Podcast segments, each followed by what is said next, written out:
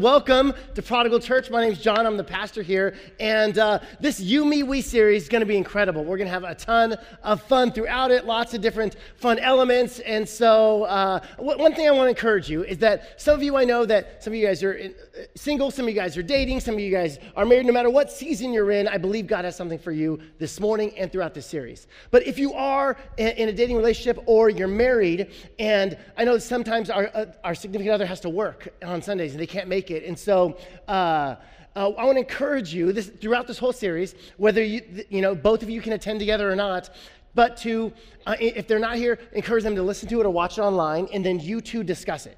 At some point during the week, uh, after the kids go to bed or at dinner, whatever it is, uh, you two talk through what was said here and just help build that communication between you both. And uh, I think it's going to be an encouraging series for all of us. Last week, I mentioned that Sarah and I met in the fall of 1996. We were at youth group, and um, I noticed her, and our eyes met after church in the back of the youth room. I knew nothing about her, but after our eyes met, I was done for. Um, and now I've got to go up to her and I got to talk to her, right? I've got to say something to her. And you want to, you got to kind of plan this out, right? You got to kind of sound like you're cool. And so I'm trying to impress her. So I walked up to her, kind of as cool as I can be, and I you know, I say something like, you know, hi, I'm, I'm John. Uh, I'm not Pete. I, have a twin brother. You may have thought that I have, he, he, was, it was him, but it's not him. It's me. I'm John. Hi. And, uh, and I could tell she was nervous too, because, you know, she had to think of something really quick and said something like, you know, hi, I'm Sarah. And I was like, I read you. And uh, she said, hi, I'm Sarah, but really what she was saying was, give me your number. And so I read between the lines, and, and it worked because immediately, four years later, we started dating. So our first date was mini golf, uh, Blackbeard's Family Fun Center. We went with two other couples, and I just wanted to be close to her. And so anytime she made like a putt, I kind of give her like a side hug, yay, you know, great job. And, and then, but she wasn't that good of a golfer, so she barely ever, you know, had a great shot. And so, uh, so then, like, I heard I got to change my strategy. I hear, like, a six year old boy gets a hole in one, like, three holes away from us. And I'm like, yay, yay, hole in one, yay, yay, you know? And uh, we're walking back uh, to the car at the end of the night. And um, I kind of make some, you know, flirty banter. And I was just like, well, we would have won if it wasn't for you. And she's like, huh? And then she kind of does like a, like a side booty bump, okay? And I was like, that's, yeah, that's cute. And then so I kind of, papa, you know, and I, I get her a little bit. And then, like, when I'm not really paying attention, she really winds up and she's just, whoosh, and like, I, and so now I'm like, okay, this, is, this is kind of a fun game, but I think I'm gonna win. And I wind up and I booty bump her so hard she falls into the mud. No joke, into the mud. I felt, I'm so sorry. I'm so sorry. I, I, didn't, I don't know the power of my own hips. I'm sorry, my hips don't lie. And throughout, now we've been married, uh, we dated for five and a half years, and we have been married for 13 years. And we certainly don't have this relationship thing figured out, but we're learning more and more every day, every year. And throughout this You, Me, We series, uh, we're going to look at God's heart for love, dating, sex, and marriage. And the Bible actually has quite a bit to say about these issues. But let's start at the beginning. Genesis chapter 1 and 2. There were six days of creation, okay? Day one, God separated light from darkness, and God said it was good. Day four, uh, the sun, moon, stars, Jupiter, Pluto, Pluto, which is still a planet, by the way, and God said it was good. Day five, the sea creatures, Nemo, Willie. God said it was good. Birds of the air, Toucan Sam, the Vlasic pickle guy. God says it was good. Creatures of the land, Tony, Simba, Porky. God says it was good. And then in chapter 2, for the first time, we find God saying that something is not good. It's chapter 2, verse 18. It says this Then the Lord God said, It is not good that the man should be alone. I will make a, him a helper as his partner. It is not good for people to be alone. God desires relationship for you, not isolation. Now, I'm not saying that everybody here needs to get married. Actually, the Bible elevates singleness over marriage. We'll talk more about that uh, later. But God doesn't want you to be isolated, He desires a relationship for you. Being single doesn't mean being isolated. What relationships do you have in your life that are helping you be all that you're called to be in Christ? Uh, single doesn't mean isolated. We need relationships. God desires for relationships. It's not good for you to be alone. Uh, now, we read this verse last week, but I think it speaks something new to us this morning, and something new about yourself, about me. Look at Luke 10. It says this Love the Lord your God with all your heart, with all your soul, with all your mind, all your strength, and love your neighbor as yourself. Do you see the prerequisite here for loving of neighbor? Now, we focus so much on loving your neighbor, but you can only love your neighbor to the level that you, what? Love yourself. Love your neighbor as you love yourself. So you can't figure out how to love somebody else if, in a relationship, if you haven't figured out how to love yourself in singleness. How many of us have skipped this part of the process? What often happens is this is we skip what God wants to teach us in singleness, and then we expect the other person to complete us, to fill us up, and you're mad all the time because you don't feel like you're enough. You don't feel good enough. You're supposed to make me enough. Now you're not good enough, and you put on some weight. And none of that matters because your spouse will never be able to fill the emptiness that you never became okay with that God was supposed to fill when it was just you and Him. And you're expecting your spouse to fill that part of you. And, and God says, No, no, I fill that. So, what is singleness for? You're single because God wants to champion something in you.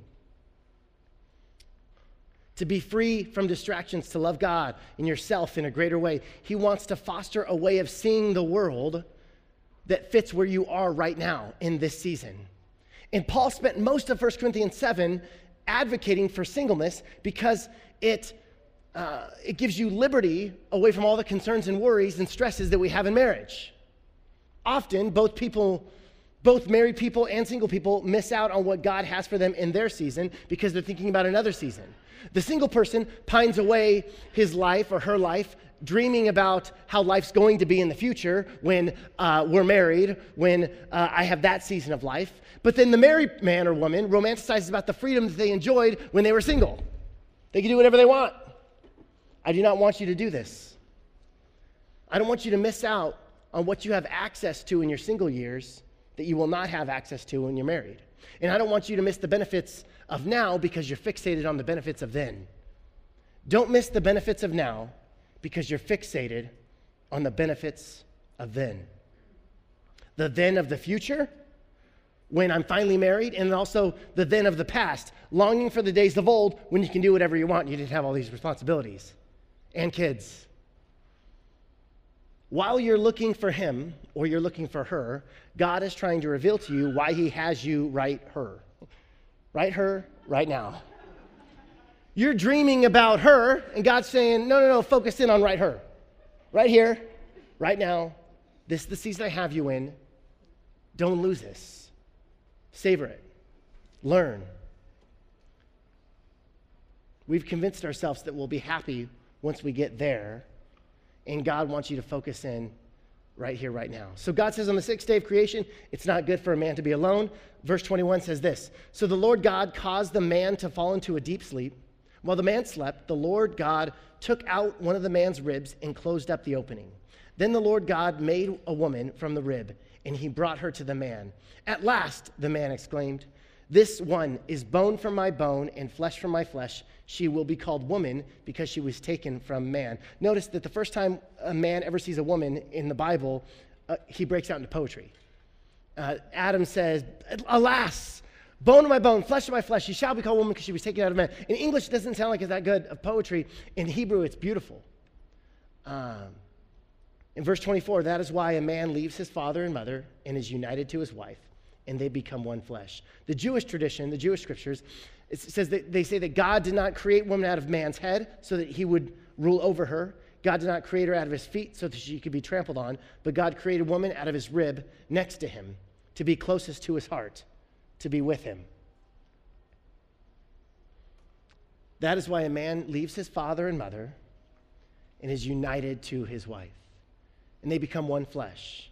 Now, the word here in Hebrew and also in the later Greek for be, become is in the continuous action or uh, verb, meaning it's something that's not past tense, it's something that continues to happen.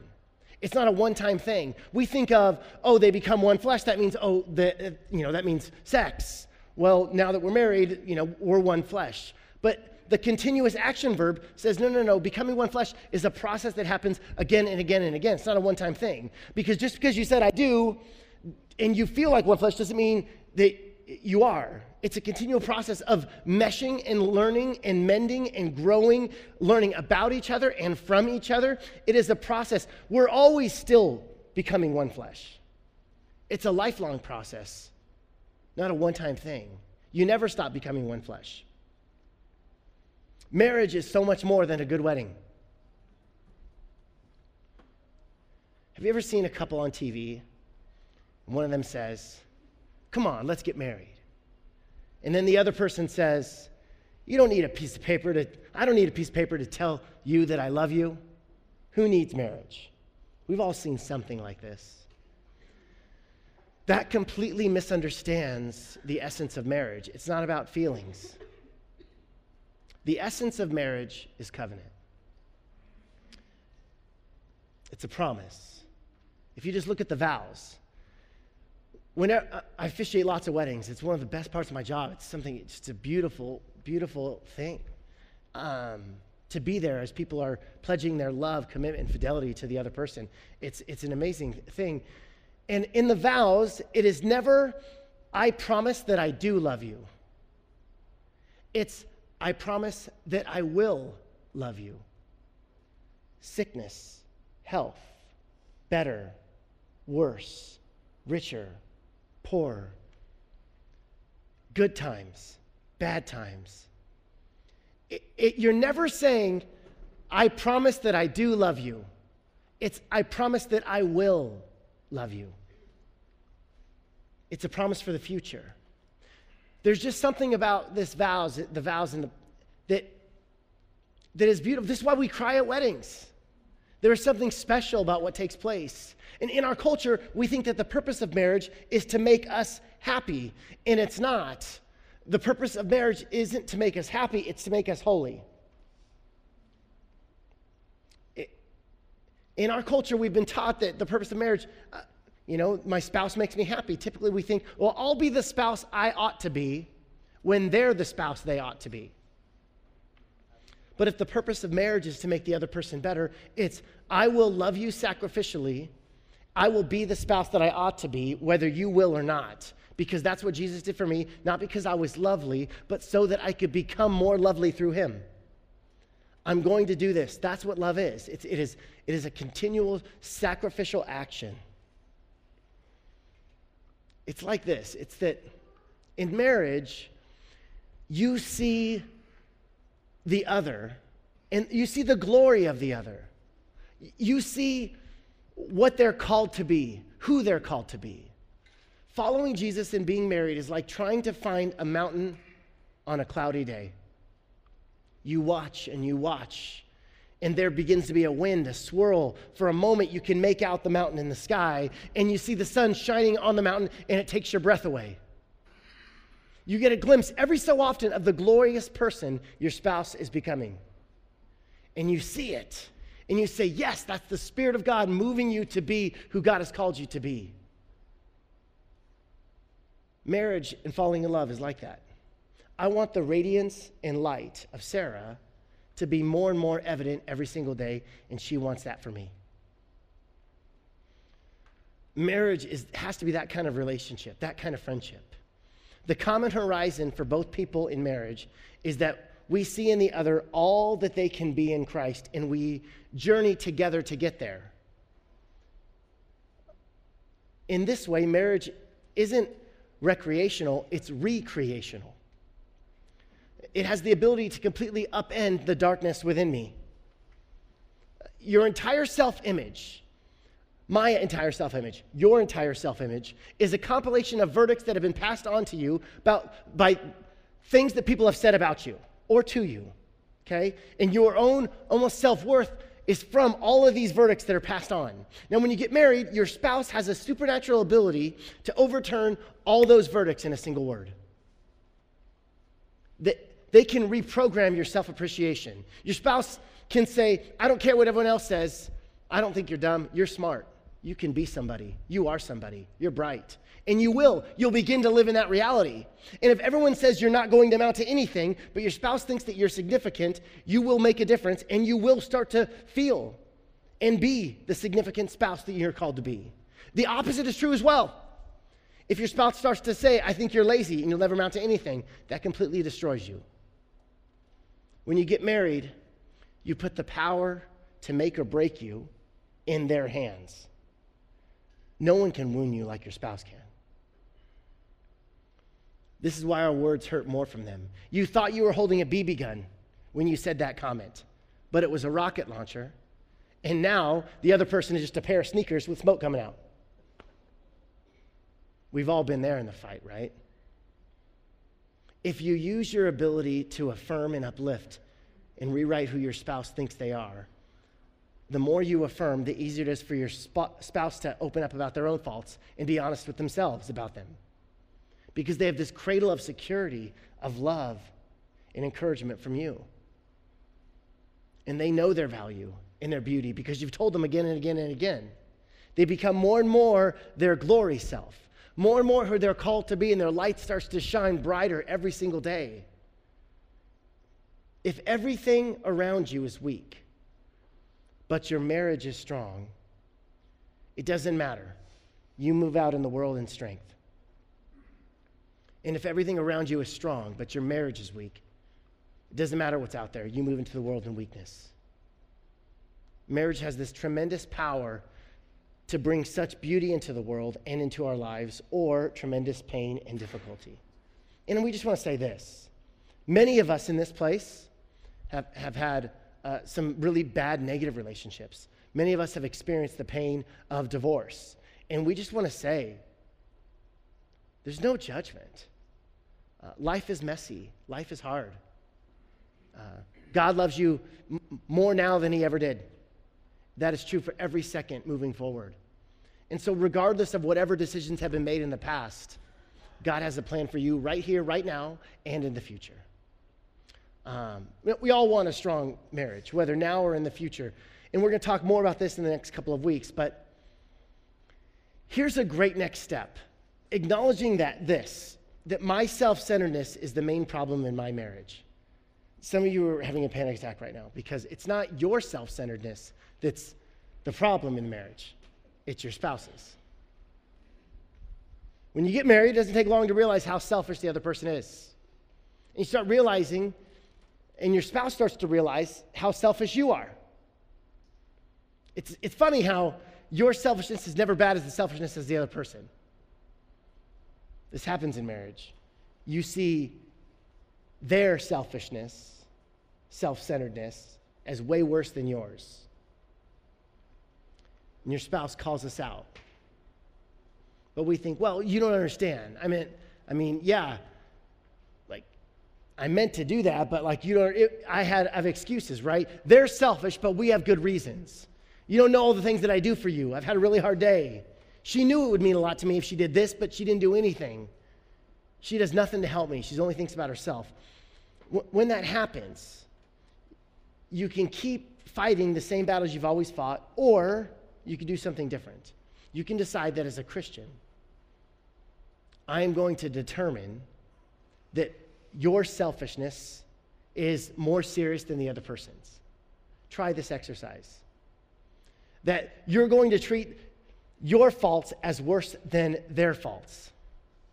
You're going to act on the selfishness that has been revealed and reported to you, regardless of what the other person is doing. You're going to treat your own self centeredness as more important than the self centeredness in the other.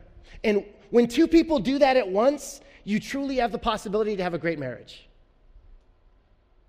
The mistake many people make is that they think that the conflict marriage has brought you is with your spouse. Not a bit. Not one bit. The confrontation that marriage brings you is not with your spouse, but with yourself. Marriage is a mirror. Marriage is a mirror. It doesn't reveal the self centeredness in the other person, it reveals the self centeredness in you and in me. It forces you to look in the mirror. It grabs you by the face and says, Look at these things inside yourself. And I am ashamed to tell you how many times God has used Sarah to reveal unrighteousness in me. Here's how dumb I am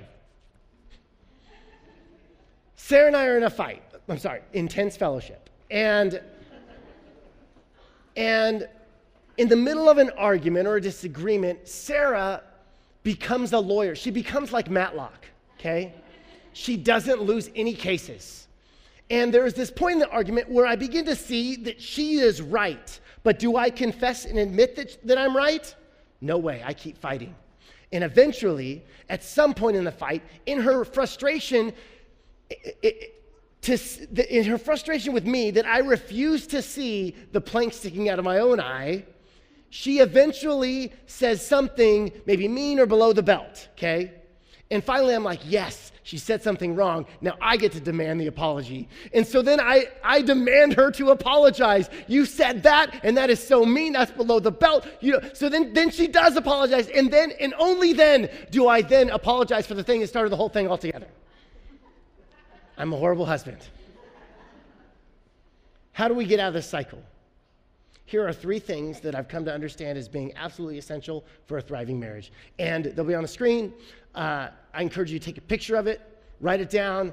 Here's three things. And then evaluate this with your spouse, your significant other. Evaluate how you guys are doing it. Here's the three things the ability to hear criticism without being crushed, the ability to give criticism without crushing, and the ability to forgive the other without, without residual anger. These three things. Do these three things, your marriage will thrive. The ability to hear criticism without being crushed. That is so difficult, right? Because they're calling you out on stuff and you know that you affected them and all you want to do is defend. And then you might be right, but can you say, can you call your spouse out? Can you, can you confront them on their bad actions without crushing them? Can you give criticism in a beautiful, godly way that affirms and challenges? And can you forgive without holding that over their head? Oh, it's so hard. And the Bible says the exact same thing. Okay? Let me read these fast. James 1:19. Everyone should be quick to listen, slow to speak, slow to become angry. That's usually not us.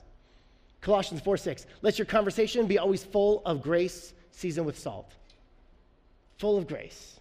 So when you call your spouse out and you know they did something wrong and you I got them. I know I didn't do anything wrong. I double checked. I made sure. I checked the list. I didn't do anything wrong. I, they did something wrong. Are, is it going to be seasoned with salt? Is it going to be with grace? Then Colossians 3:13. Bear with each other and forgive one another if any of you has a grievance against someone. Forgive as the Lord forgave you. And then Corinthians 13. Love keeps no record of wrongs. Is. Am I reading your mail? Okay. Is this speaking to you at all? Is this you in your marriage? The chances are probably. We're going to talk more about conflict and we're going to talk more about love and we're going to talk more about intimacy, all that in the weeks to come.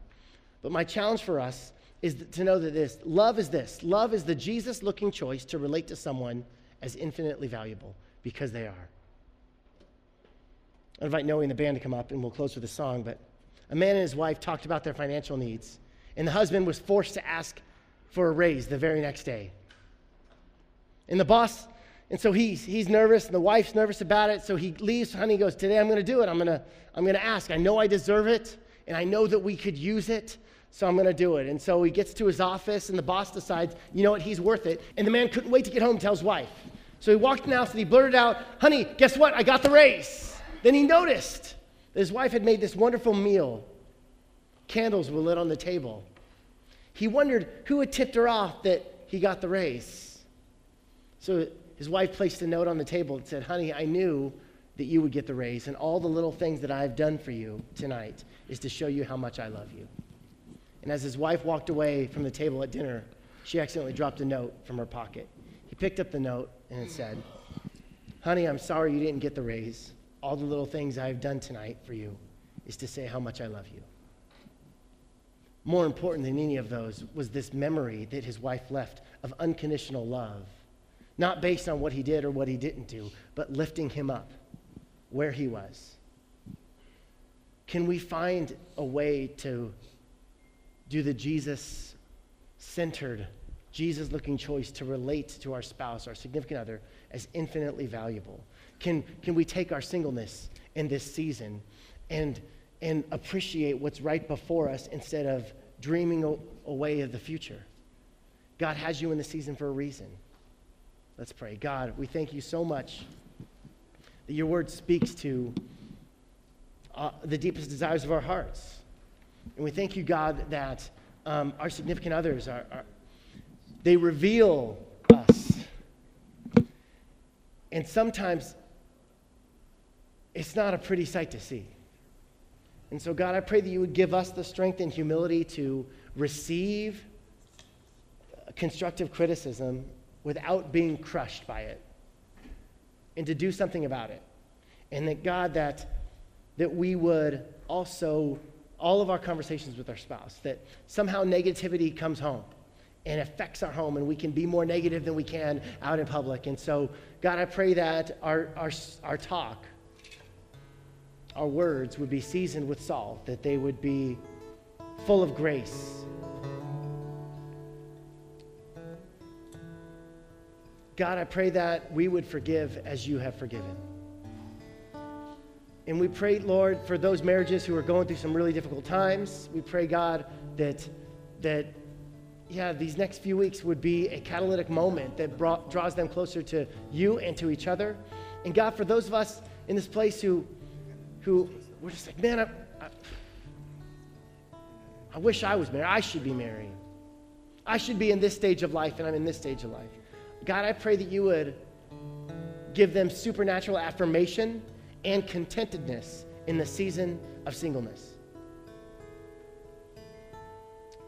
So, God, draw us closer during this season. We pray that what you have done before, that you would do again. In Jesus' name, amen. Would you stand as we declare that together?